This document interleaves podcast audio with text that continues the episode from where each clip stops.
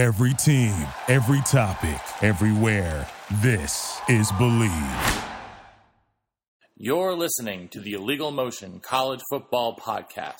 If you want to get in touch with the show, email us at illegalmotionpodcast at gmail.com and follow us on Twitter at illegal underscore motion. Thanks for downloading. Hello and welcome to another episode of the Illegal Motion College Football Podcast. In beautiful, warm, sunny Los Angeles, this is the professor, Matt Perkins. And joining us from the second city, a man who's doing uh, uh, some r- pretty mean work out in the bowling alleys, uh, our intrepid blogger, Josh Cook. Well, it's funny you say it's nice and sunny in LA because it's actually been in the 50s here in Chicago. So we are j- enjoying Mother Nature as well. Excellent, excellent. Well, uh, the coach will be joining us here in just a couple minutes, um, but we are going to go ahead and get started with some big off-season topics. Later in the episode, we'll be talking a bunch of new coordinator hires, as a lot of that has gone on since we were last together. Um, however, we have a couple other topics we want to get to first. And uh, the first of these is sort of a little outside the box for us. Um, and we're going to talk about the very unfortunate death of uh, Tyler Sash. And so, Josh, I'm going to let you sort of um, get the conversation started here. Yeah. Um, so Tyler Sash, as we know, passed away back in uh, September after doing the whole investigation, autopsy, everything like that. We found out in late January, just a few weeks ago, that um, he had had CTE, and it was stage two CTE, which is pretty far along. Like that's usually what a player in their 60s experiences, and it's someone who's had a full on NFL career. And I don't think enough people, be it big time news organizations like ESPN, Sports Illustrated, I don't think mid range things like you know local blogs, the local papers in Iowa, and certainly I don't think smaller outlets like our humble show and things like that have really highlighted something that's not being discussed with Tyler Sash's passing, and that is his NFL career was remarkably short. In two injury plagued seasons, he appeared in just 23 games, Matt. Oh my And and he didn't start a single one.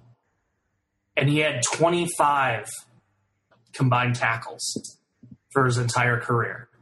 So CTE is not an NFL thing, obviously. That's what Tyler Sash's passing has shown us. No, it's a football thing. It's not just NFL. Yeah. I think it's football at all levels. Yeah, A guy like Sash has probably been playing since he was, what, six, eight?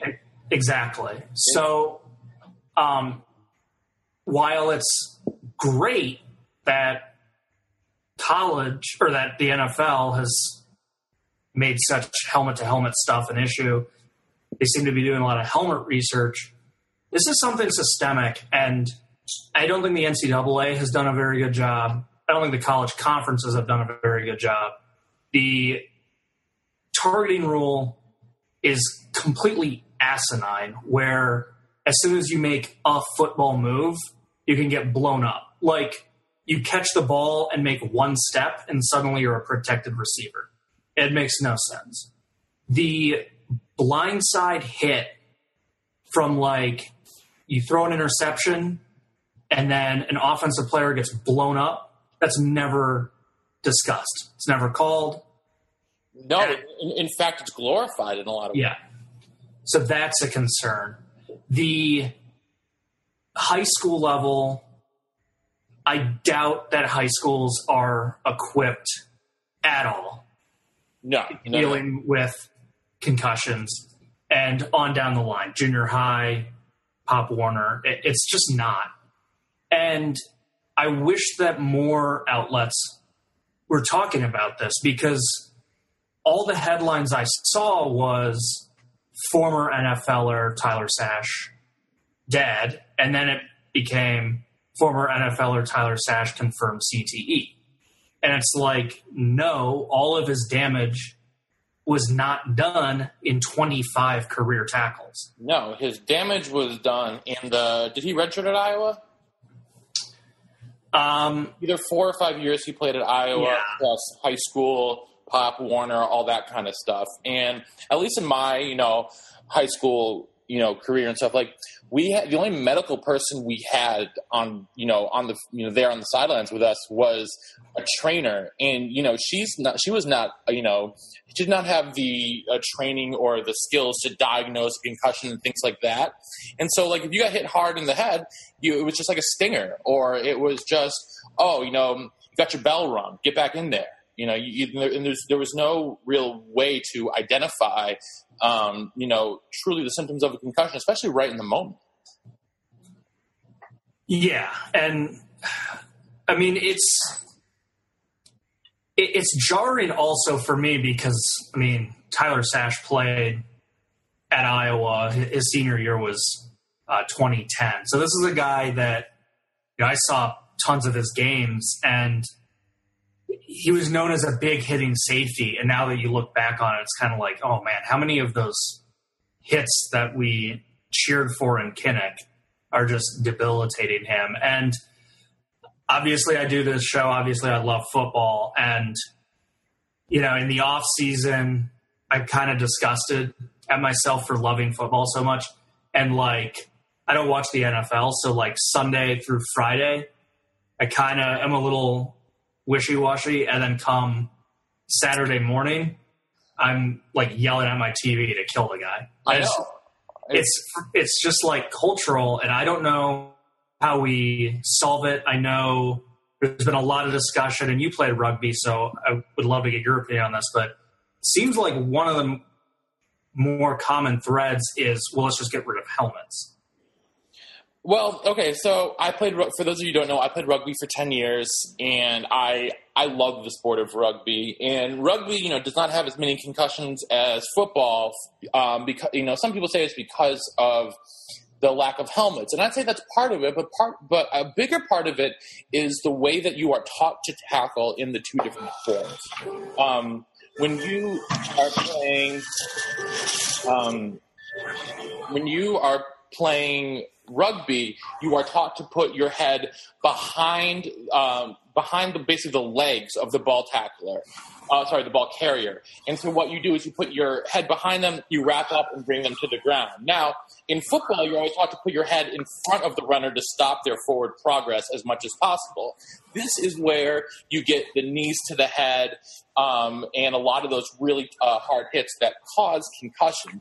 And so I think a lot of it is in, in you know in terms of how you're actually taught to tackle. So um, you know, obviously my you know, ironically enough, my rugby career ended because of a concussion.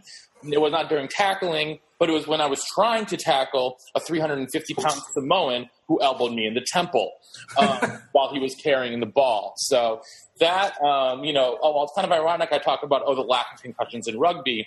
For you know, for the most part, that is actually sort of how it goes down. And I don't think it's necessarily because of the helmet. While you know, when you put a helmet on, you obviously start to feel you know, invincible, and you you know turn into um, a complete berserker.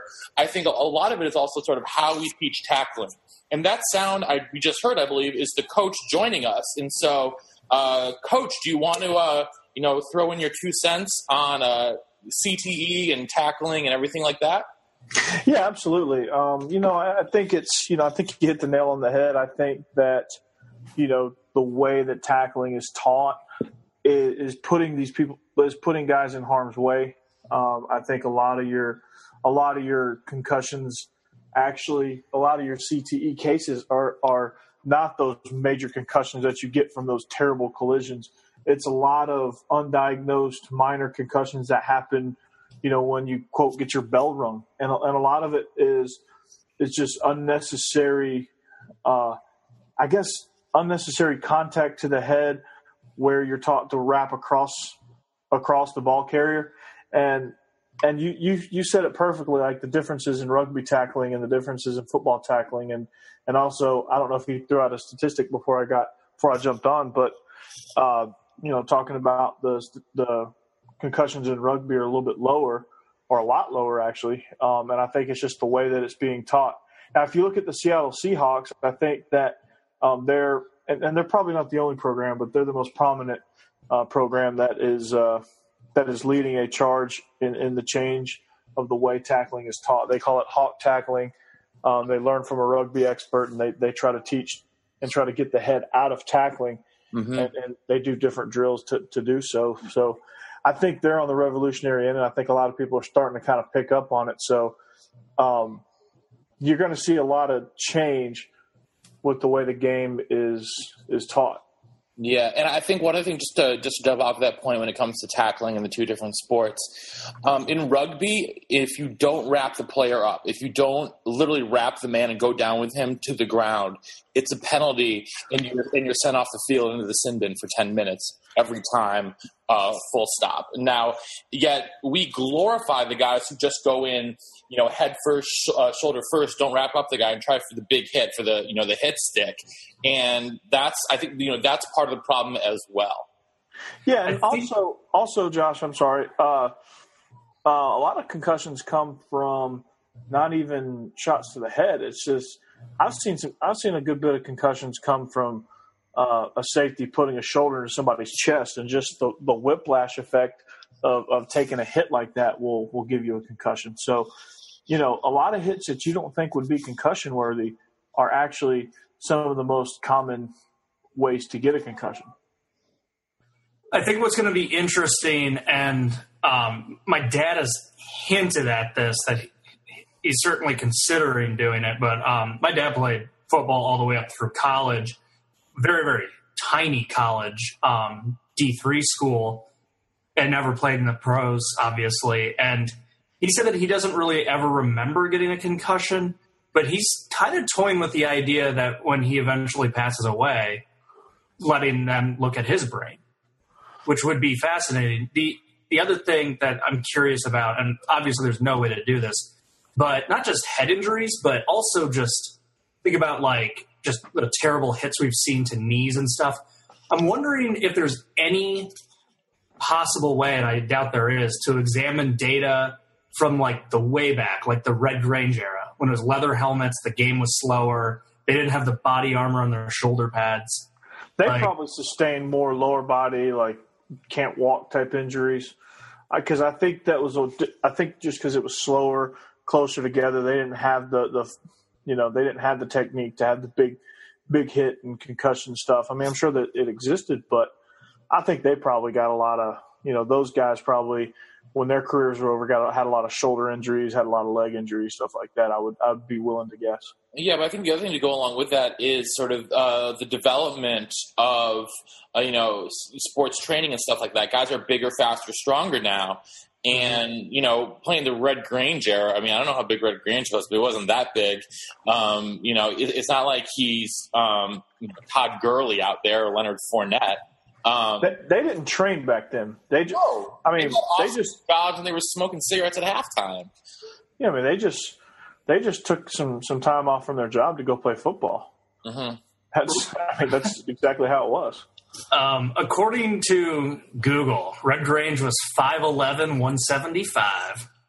All right, yeah, so he's a small D back now, and he was, you know, you know the you know the greatest halfback of his era, one of the greatest the game's ever seen. So um, it's you know obviously you know it's changed so much over the course of decades and decades, and the sport will continue to evolve.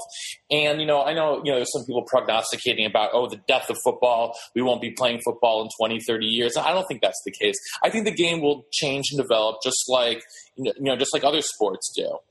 So, I mean, th- there's they've been saying that for for the whole lifespan of football. I mean, football's almost died probably five times. Mm-hmm. Um, you know, the first time uh, they they felt it was too barbaric, and Teddy Roosevelt actually saved it um, way back when. And then uh, right before the development, or right before the the development of the forward pass, it almost died because people just weren't interested in it. It was just going to go by the wayside. And then the forward pass just was too inconsistent, and it, it got ugly for a little bit. Then it almost died again. And then as as the forward pass evolved, as the equipment and training and technology improved, the game steadily improved with with that. Definitely, definitely. Any last words uh, you want to add there, Josh? No, I think we've uh, had a good discussion on this, and I guess just to put a bow on it, Tyler Sash, incredible player to watch live.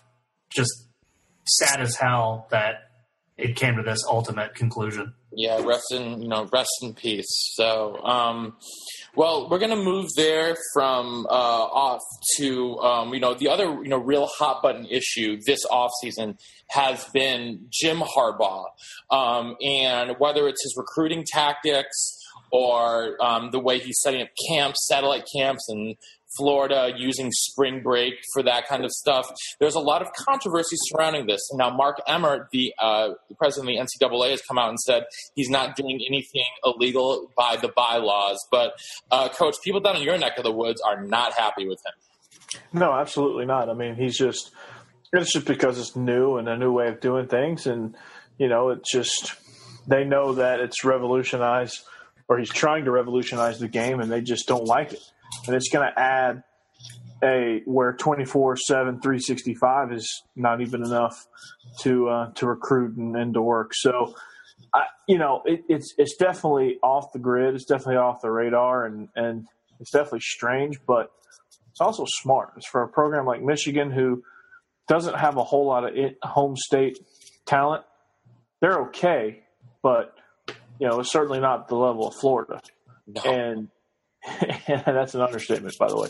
Um, so I think he's doing. I think Jim Harbaugh is extremely genius to have outreach down in Florida and, and, and do this. It's off the radar. It's strange.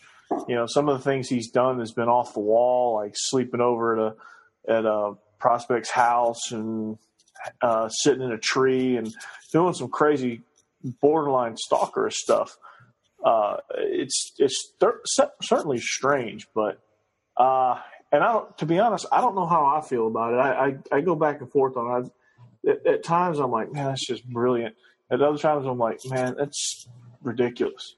It's still brilliant, but it's absolutely ridiculous and unnecessary. And I wish they wouldn't do it, but I don't know. I waffle back and forth between that. Josh, I find it disgusting. Um, I think when you operate in the gray area like this, you're doing something wrong. And it reminds me of like the whole NASCAR thing. If if you ain't cheating, you ain't trying. And I can't help but think of a funny story from like four or five years ago where Ashton Kutcher, of all people, um, he's from Cedar Rapids. He was at an Iowa football game and got his picture taken with some recruits. And the Iowa self-reported that to the NCAA, and the NCAA could have had a violation for it, but they cleared it. So this is a celebrity on the sideline, and for the signing day hoopla, you know, Michigan rolls out all these celebrities. Some didn't even go to the school. Like Derek Jeter had no connection, yeah. and it's like that is obviously pandering to not this class because those kids are already signed. It's pandering to the next class, and this secondary like camp satellite camp thing is also garbage. And the ncaa proves yet again how ill-equipped they are to do anything. They butchered penn state investigation and neutered their program. They completely butchered the miami investigation and neutered that program. North carolina is operating outside the law for about a decade now with nothing happening. Um, there's been other programs to completely violate stuff. The worst of all is USC. What they did to them was completely over the line. And now they can't even prevent something as obvious as what Michigan's doing. I mean, wh- why doesn't Iowa go and do a satellite camp right in the middle of Dallas, Texas? I mean, like, it's obvious what Michigan's doing and it's obviously garbage. My, my, my, my biggest issue is not sort of the idea of satellite camps themselves, it is the spring break practices. Now, as I mean, you are taking away sort of, you know, spring break is um, a time where students are supposed to be able to take a break from classes, relax. And even football players look forward to spring break because typically, you know, typically they get spring break. I know at every college program, they they break spring practice to give the kids the chance to go on spring break. They take that entire week and they say, "Go have fun, come back, and we'll resume practice." yeah, And you know, I, I, I really don't like that. I really, you know, I think you're going to see a lot of burnout. Not only players but coaches too. I mean, coaches relish that time as well. I mean, that's you know, I, I, that's time where the coaches will take a trip with their families. You know, Yeah, a lot of times coaches go together as a group with their families during that time, and and, and when you take that away, you know, you're going to have a lot of staff turnover each and every year because people don't want to be there and work around the clock with no vacations if you're going to take them all away to have certain to get to get what little leg up you're going to get in recruiting. I mean, the idea behind it is absolutely brilliant. All right. But operating in the gray area, everything that Josh just said, uh, I, I just I, I don't like it. I think it's brilliant, but I just you know, and and I, I told you I've been waffling on it, and, and I'm waffling back to the other side. I just don't like it. I, I just don't like it. There's too much. There's too much gray area in there. There's too much just. I mean, it reeks of desperation. It it just. I don't know. It's just not. I don't like it, and I don't like the whole practicing on spring break. Um, when you typically haven't, guys, that's going to be a culture shock for. Um, I mean, a, a, a lot. There's a lot of problems that could that could come out of that. What's guys for a week in Florida with downtime? I mean, I don't know. It's a. What's insane too is Harbaugh's like not even learning from his own past experiences. He people don't remember how he left Stanford, but a lot of people were kind of feeling at the time when he left Stanford that all right, this is good. This had kind of run its course.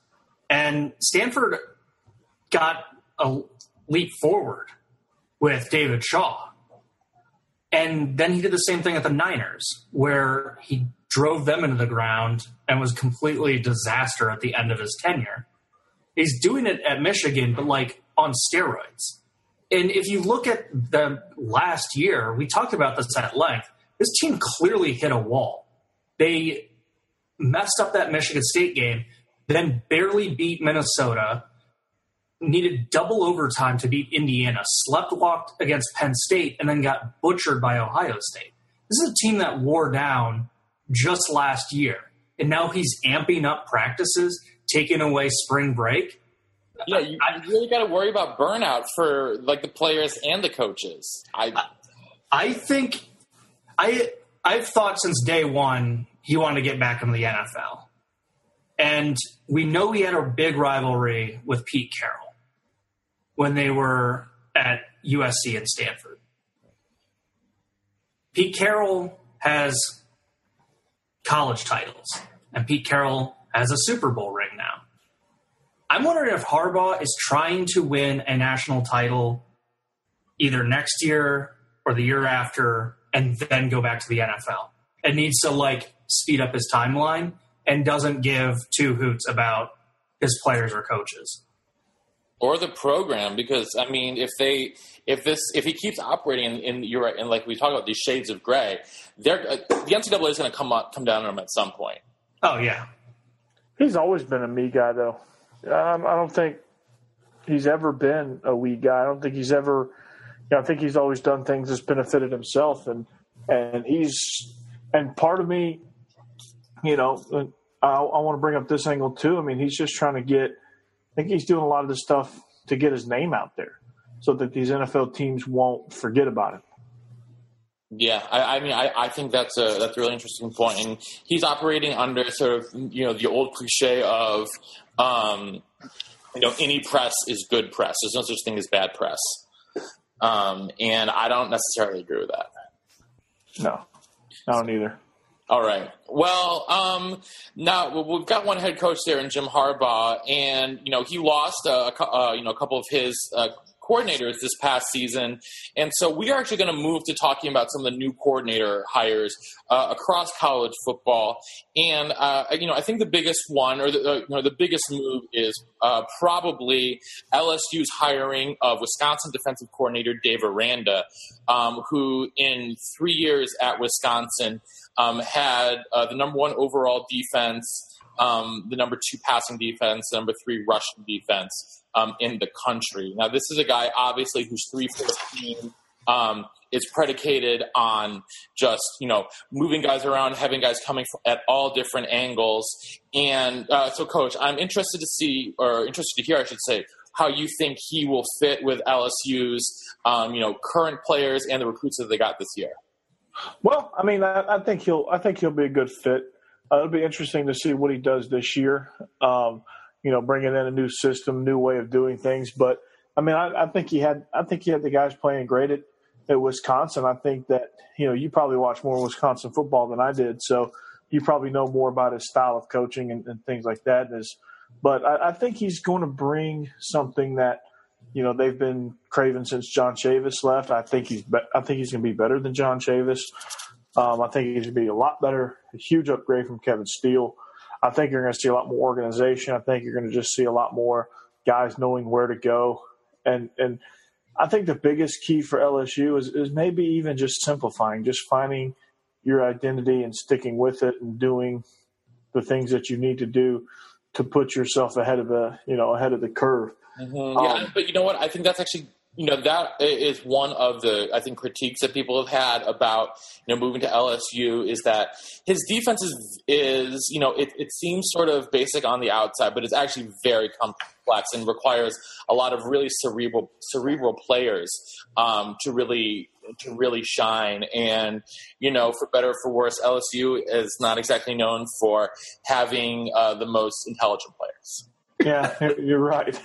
You're right on that, and that you know again, you with any new coordinators that come in, you you you wonder about that. But um, you know, we'll see. What, I mean, he's going to have a lot of good good talent. LSU's been a young team for years. He'll have a way more talent to work with than he ever had at Wisconsin. So we'll see what he does, and and and I guess what'll show his ability as a coach is his ability to adjust and adjust to the uh, to the personnel to the personnel. So you know, you know that he's getting personnel that is not not as smart. He's getting personnel that is way more talented. No offense, um, none taken. And uh, so he's got to kind of, you know, if he wants to succeed, he's going to have to simplify. He's going to have to find a way to implement and, and make guys, uh, you know, make his scheme fit his guys versus his guys fit his scheme. You know, it's uh, you know, I, I, think that you see too many of these people that have their schemes and, and their egos get in the way of it. They're like, come hell or high water, I'm going to make, I'm this scheme is going to fit. I'm going to find guys that can, you know, I think within the first couple of years, you've got to make it, you've got to make it fit your guys. And then you can, you know, as, as you go, you can recruit guys that fit your scheme and then slowly build. Mm-hmm. But, you know, if you're stubborn, then he'll never get a chance to recruit guys that fit his scheme because he'll be out of there because the guys that they have currently right now, you know, won't pick up his scheme as fast as he wants them to, and and it'll be a disaster. Um, so he's going to have to do something to uh, to bridge that gap, and I think just you know finding your identity and finding a uh, a simplified approach is going to you know that's going to be his ticket, and that's what he's going to have to do. Definitely, Josh. I'm going to circle it back to uh, the team that Dave Aranda just left. And this is a reflection yet again on Barry Alvarez being in over his head and one of the worst athletic directors in the Big Ten, which is crazy, but it's true. Um, Dave Aranda's salary went from 520,000 to 1.3 million by making this move. Barry Alvarez is from an era where assistants are assistants and it's not a collaborative effort.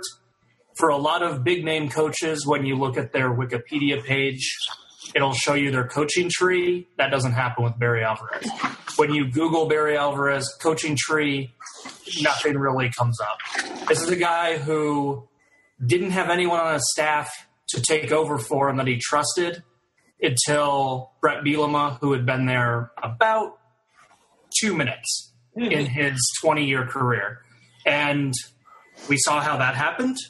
We saw how the Gary Anderson era happened. Uh, for those of you who only care about college football and don't really know anything about University of Wisconsin, their once proud hockey program is currently awful. It's And and he was handed a perfectly good successor to a wonderful basketball program and is proceeding to try and mess that up, claiming he's going to do a national search when literally no one he has hired has worked out yet. So this is a reflection on Barry Alvarez being a horrible athletic director and good for Dave Aranda for getting a gig worthy of talent and being paid according to his skill set. All right. Um, well, let's uh, let, let's keep it moving in the uh, SEC West um, over to Alabama, where um, your old buddy, Coach Jeremy Pruitt, takes over as defensive coordinator. Oh yeah, love this. You know, love this hire for him. I think he was uh, going in the right direction for Georgia. Um, I think the positive thing for him is that he's got a high school background, um, and I think that's I think that's a positive in his case because you know if you know a lot about what high school coaches do is high school coaches have to spend a lot of time teaching Yep. and uh, there's a lot of teaching that goes on, a lot of technique. He, he's he's a fundamentals guy. He's a you know he's a simplified scheme guy. He's a guy that wants you to play fast, and there's a reason that nobody else was looking at him because he got hired so quickly. Because Nick Saban wanted. I mean, there's a reason for all that, and uh, I think that you know he's really good at what he does. You know, I think his was his ego personally you know, there's some things that, you know, I think sometimes he probably thinks a little too highly of himself and operates under that. And I think at Georgia, he rubbed a lot of people the wrong way with the way he carried himself. But as a strictly as a coordinator and as a recruiter, phenomenal. I think he'll do great things at Alabama. Um, although it's not really that hard to recruit at Alabama, it's not that it's not really that hard to, uh, you know, I think the, the talent they have at Alabama will make anybody look like a great coach. So um, I think he's got all that going for him. But I think he was starting to turn the Georgia defense around slowly but surely. You, you're starting to see some of those gaps being filled. Um, and I think he's done a tremendous job at Georgia at keeping this, you know, the, the cupboard stocked for Kirby Smart. So um, I like it. I think he's going to be great. Um, I think you're going to see. Now, Bama's going to lose a little bit going from Kirby Smart to Pruitt because Kirby Smart had been there for so long, had been with Saban for so long, um, was an absolute clone of Saban. So I think that, you know, Jeremy Pruitt's going to be the next guy that Saban is going to bring in and groom. So Yeah. um, I like it. Josh? Well, here's a little tin hat moment for you guys about a conspiracy theory. Um, not really a conspiracy, but just an interesting theory. Um, Pruitt played at Alabama in the 90s. He was there 07 to 2012. Yes. In various roles. Yeah. He Yep. started as an off the field guy. Yeah. Saban 64. I'm wondering if we haven't talked about coach and waiting for a while because all the schools that did that, it really didn't pan out for them. Nope. But I'm but I'm wondering if this might be something that's kind of turning through Saban's head right now. Yeah, I wouldn't be surprised. Uh, I don't think they're going to come out because it takes a great recruiter off the road.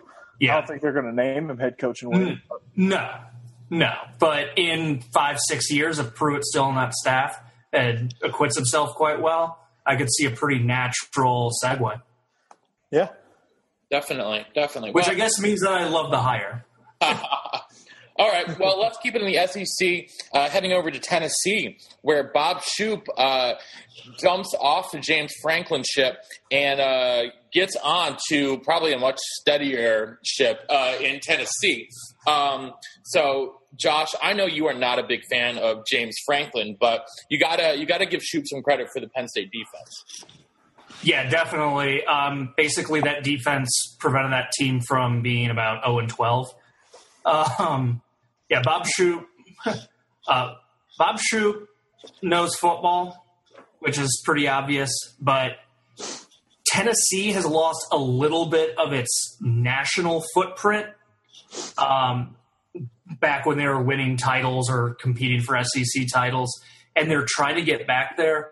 But what I like about Bob Shoop is not only does he have the bat, the football IQ and all that, but this is a guy with deep roots in that area. Tenure includes time um, in the Virginia area, in Vanderbilt, Tennessee. He he's from that area, um, not where he's born and raised, but the bulk of his professional career is from that area. So I think it's a perfect fit in that regard, also.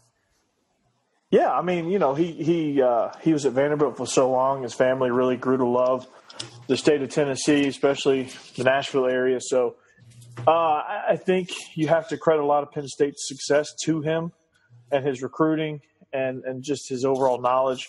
I think that he may be the guy that's going to save Butch Jones's career in, at Tennessee. I think Butch Jones, despite having a pretty good season and beating Georgia, I still think he's kind of on the hot seat. I still think Tennessee fans are are still in that wait and see type deal because he really hasn't done. You know, he really he hasn't broke through and won the East. He hasn't. He's only had one signature win, so I think he's still. You know, they're still kind of. What is this? Year is this going to be year four for Butch? Yes, it's his make or break year. Yeah, definitely. Yeah, I, but you know, I think that's actually though bringing in a guy like Shoop who just commands respect was a great call for that program. Yeah, he, and he brings legitimacy now to to what Butch Jones is doing, and I think that's you know I think that's what they're looking for, and uh, and they're looking for a good scheme guy. Yeah, and, and, and you know, and, and he'll bring that, and he's uh, much know, better than Jancek. Well, that's not saying much. Yeah. So, all right. Well, our last SEC hiring was uh, Texas A&M offensive coordinator Noel Mazzone. Um, Mazzone uh, comes over uh, uh comes over from UCLA, uh, and he is, you know, he, uh, know, he's definitely a a different, you know, a little bit of, a different guy than you're used to with Kevin Sumlin. So, um, Josh, how do you feel about Mazzone heading over to the Aggies?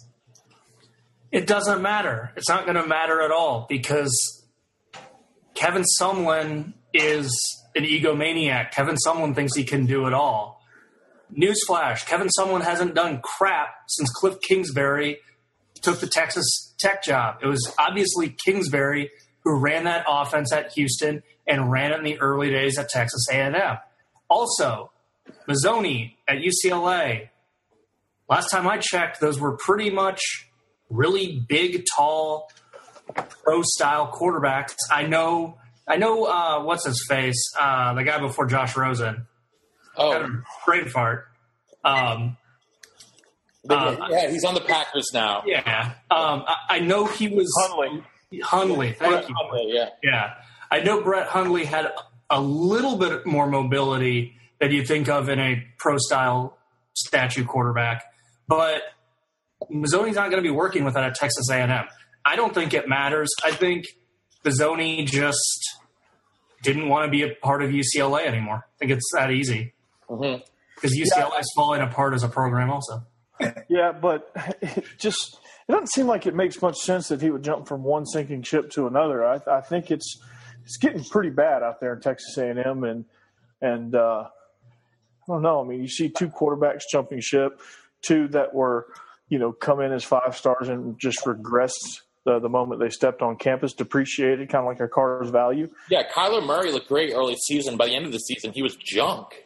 Yeah, it, it doesn't make any sense that he would. And that, that guy was the number one quarterback recruit. In the, you know, he was the number one quarterback, number two quarterback recruit in the country. Like you don't you don't see that very often. No, and you know the play calling was terrible. The development was terrible. I just it didn't make any sense. And I, I, I think they just had, you know, somebody that was as talented as Johnny Manziel that could go out there and freelance and it made everyone look a lot better than they actually were. But Johnny was was much better his freshman year when he had, when he had Kingsbury. So that is um, true. You know, I think I think that sounds like three three thumbs down from the illegal motion on Noel Mazzone. well, let's yeah. let's and, and not that Mazzone's a bad guy. I just think that you know he's coming into a program that's ran by an offensive minded guy who's going to want things done his way. And is it going to be a good fit? I don't know. We'll see. You know, for the sake of Noel Mazzone, I hope it does, but I just don't have a lot of confidence that it will. All right. Well, let's stick in the state of Texas, um, uh, moving from College Station to Austin, where Sterling Gilbert comes in from the Tulsa Golden Hurricane, where he had the number 11 passing offense in the country last year, which is um, very different than uh, the Longhorns got last year. So um, you know, obviously there seems to all, uh, always be a quarterback controversy brewing in Austin, so he's going to have his hands full there. Uh, Coach, how do you feel about uh, Gilbert making a big step up from uh, Tulsa to Texas? Well, I think he's I think he's taking a huge risk because I think Charlie Strong to say that he's on thin ice would be being nice. Um, I'm surprised he wasn't gone this year, but you know, maybe for his sake, he's the savior of the program. But that's a lot. To, that's a lot to put on the shoulders of somebody coming in to a major job for the first time. So I just, I don't, I don't like it. Not because of Sterling Gilbert, you know, not because I think he's some bad coordinator. I just think he's getting himself into a bad situation, and sometimes that, you know, sometimes that's more. Sometimes the situation you get into is a lot more important than your talents as a coach because I've seen a lot of very talented coaches go into very bad situations and it just changed the course of their career and it took them years to get out of it to get out of the vortex and some there were some that probably never recovered and so he's got to be careful in taking that risk i mean there's a reason why you know if you look at auburn there's a reason why they got turned down five times before they hired Kevin Steele. There's a reason why Mark Richt got turned down five times before he hired Todd Grantham back in 2010. You know, it was a sinking ship at the moment. You know, now Georgia rebounded a little bit, and we'll see if Auburn does. We'll see if Texas does. But I don't know. Maybe he's the guy that can come in and do things and take advantage and, and use the talent to his to his advantage. Maybe he's somebody that can work with the quarterback talent they have there, um, and and build his scheme around the guys to get the most out of their talent. Maybe he can be the guy that can do that. And maybe they need a, a smaller school type mentality coming in, and maybe maybe that's what they need. I don't know. I don't know what's going to work for them. What I do know is it's a major risk for for Sterling Gilbert, and I know that if he gets himself in a bad situation, he may get tied to to Charlie Strong, and he may not get out of it. And he might he might be looking for a job this time next year when he had a pretty good gig at Tulsa. So I don't know. I, I I'd love I want it to work out because I like Sterling Gilbert. I like what they do at Tulsa, and I think he was a I think he's a good coordinator at Tulsa. It's just going to be, he's not going to have time to develop because Charlie Strong is on such thin ice. So he's got to do it now, and that puts a lot of pressure on him. And I'm not sure that he can handle the pressure. Josh? Well, I'm going to do this as a two parter. For Sterling Gilbert as a coach, I love him. He was really good at Tulsa. You mentioned that, but look at his tenure before Tulsa. He's a young guy. He's only 37, so he doesn't have much of a tenure, but uh, 2012 till last year, 2014, he was with someone by the name of Dino Babers, who had a pretty good offense at Eastern Illinois and Bowling Green. So Gilbert was a part of that success that Babers had. A big reason why Babers got the Syracuse job. I know he wasn't on that staff this year, but you know certainly helped Dino along his career path. So I love Gilbert, but I am going to ditto everything Coach said about Texas and just why would you join this ship? And from Texas's perspective, he likes to pass it a lot.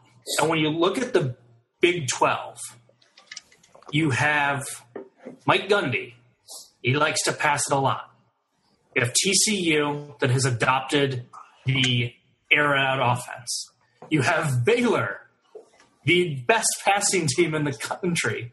You have West Virginia with Dana Holgorsen. They're a little bit more of a spread. They're not opposed to running the ball.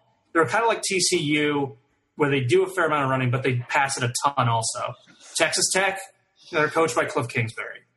Say no more. Um, and Say no then, more. so, and then you have Oklahoma that has Lincoln Riley. I know in the second half of the year they started to run Perine more, but I think eventually they want to adopt what Lincoln Riley did at ECU, which was pass it a boatload. So, from my count, that's six teams in a 10 team conference that are air raid or pass heavy offenses. How does Texas expect to, you know, gain an edge against these already established offenses? Well, For they, they Texas to- figure. I was going to say for Texas's best games this year, they got it done with defense. They got it done with physicality. They need to do something different that makes it hard to game plan for them. If they're the only team in the league smashing you in the face and having a physical, brutal style of play, you know, big running back, maybe bring back a fullback, you know, do something off the wall like that that these more finesse teams aren't accustomed to, that would make more sense than trying to follow the leader. Well, here, here's here, here's the point. Here's uh, I'm, I'm going to attempt to try to figure out and get in the mind of the of the brass at Texas when they made this hire. And Charlie Strong. Charlie Charlie Strong thinks he's got the defense going in the right direction. Right or wrong, he thinks he's got them going in the right direction. He thinks he's going to have a good physical defense. Now, if you look at the players and you look at the systems and, and the way offense is being run in the state of Texas on the high school level, there's spread is everywhere. All out, hurry up, air raid, launch it, launch it around the field 57 times to 60 times is that's everybody in Texas. And I think Texas is trying to reestablish itself as the flagship university in that state. And if they go to that system, they feel like that they can start getting the guys that Baylor's starting to get. They can get the guys out of Dallas Fort Worth that are that are spread pass happy guys. They can they feel like they could probably stock their talent on offense faster with this system. And I think that's one of the biggest benefits that they have coming in with Sterling Gilbert. And I think that's their their their lasting chance. And then they can make up for and fill the gaps on defense when offense is struggling. And Charlie Strong feels like he's an expert enough at defense that he can that he can recruit the the physical talent that that that he needs on defense. Now we can get the dime a dozen guys on offense and just fling it around, fl- fling the ball around the yard, hurry up, keep the keep the tempo up, and then kill you on defense and try to have the best of both worlds. That's what he's attempting to do, and I think that's the thinking behind it, the thought process behind it. Now, whether or not that's going to work, or whether or not he's too far behind for it to even matter, um, maybe he's trying to stock. Maybe they're trying to hire somebody so they can stock the cupboard for the next guy that comes in, or I don't know what their plans are. But I, I think that the the talent and high the, the high school talent in Texas, I think is has a lot to do with their their scheme change. All right. Well, I'm actually going to have to. I'm going to skip over the next two guys on our rundown. Oregon, offen, new Oregon offensive coordinator Matt Lubick, who was promoted from within, was a wide receivers coach and passing game coordinator. He's been with that program forever. Oregon, the Ducks always like to promote from within. Arizona State hired Chip Lindsey um, to uh, take over for um, their uh, departed um, uh, from departed Mike Norvell, who took over for Justin Fuente at Memphis. But um, to get uh, to one of the most important hirings of the year, which is bringing, uh, which is Michigan bringing in defensive coordinator Don Brown from Boston College. Now, Josh, you know my disdain for Boston College, so I'm gonna let you talk here because if I say anything more, I'll put my foot in my mouth. Oh, well, the one thing that I did want to say about Matt Lubick is he is the son of legendary Colorado State coach, Sonny Lubick. So I know it's never exciting to promote from within, but this is a guy that has coaching literally in his DNA. And for those of you who don't remember Sonny Lubick, is a guy who won over 100 games at tiny Colorado State, led them from the WAC to the Mountain West and to a boatload of bowl games and ranked several times. So you can do a lot worse when you're promoted from within going with Matt Lubick. But, in uh, terms Yeah, Don Brown. in terms of Don Brown, yeah, BC's defense under him was absolutely a terror. And if they could have gotten just an average offense, like if their offense could have mustered like 17 points per game last year, they probably would have been in a bowl game. And if they had managed to even get up to 21 points per game, they probably could have won their division of the ACC. That's how terrifying his defense was. So obviously, I love this hire for Michigan. Coach? I absolutely love it. Um, it's it's a great hire to me. I think you look at what Boston College has done on the defensive side of the ball. You know, they're bringing in a phenomenal guy to to take over the program and and what's a uh, steadily rising conference. I think that Jim Harbaugh has has hooked himself to the right guy here, and uh, you know, you're you know, I, I'm gonna let his his on field stuff talk speak for itself. I mean, you gotta, you know, he's number one defense. You know, he's, he's going to bring a, a good physical scheme to the Wolverines, and I think that's what you need. You need a guy like that to kind of help bridge the gap and, and try to get you get try to get you back on plane with Ohio State. Yeah, The, definitely. the other thing that's interesting about Don Brown is I'm not sure people know like the past careers of defensive coordinators, but he's 60, so he's got a pretty long tenure in his life. But included in his tenure is three head coaching stops, and these weren't disastrous coaching jobs, and that's why he became an assistant again. He was 25 and 6 at Plymouth State, 27 and 20 at Northeastern, and then absolutely killed it at Massachusetts, 43 and 19. So just not only the defensive acumen, but just overall coaching talent that Don Brown possesses is mighty impressive. Definitely. Well, let's take it full circle. We started with Wisconsin losing Dave Aranda to LSU, and we're going to end with Wisconsin hiring Justin Wilcox, uh, the former defensive coordinator at USC, who was not retained um, when Clay Helton became uh, got the interim tag taken off of him. Um, you know, Wisconsin fans, I think, are a bit mixed about this. A lot of people wanted uh, outside linebackers coach Tim Tibesar to uh, you know to be promoted from within. But you know, it's going to be interesting. Uh, Wilcox had some really nice uh, defenses at Boise State and Tennessee, where he coached uh, previously, um, and also some really good talent at Washington when he was there. So, Josh, I'm curious what, to see what you think about uh, the Badgers taking on Wilcox. Well, this is a reflection of when you have a terrible athletic director who doesn't know what they're doing. Did his USC defense this year was just atrocious, and all that talent USC has, they were 50th nationally, gave up 26 points per game. Uh, they were 65th in total defense, 400 yards a game allowed with USC's talent. Give me a break. And Matt, I know you kind of sugarcoated it by saying he had some nice defenses at Tennessee and Washington, but this is a what have you done for me lately business. And what he's done for me lately is inspire zero confidence. Yeah, I mean, for me, it's it's kind of a meh hire. You know, I'm kind of just like, eh, it's it's good.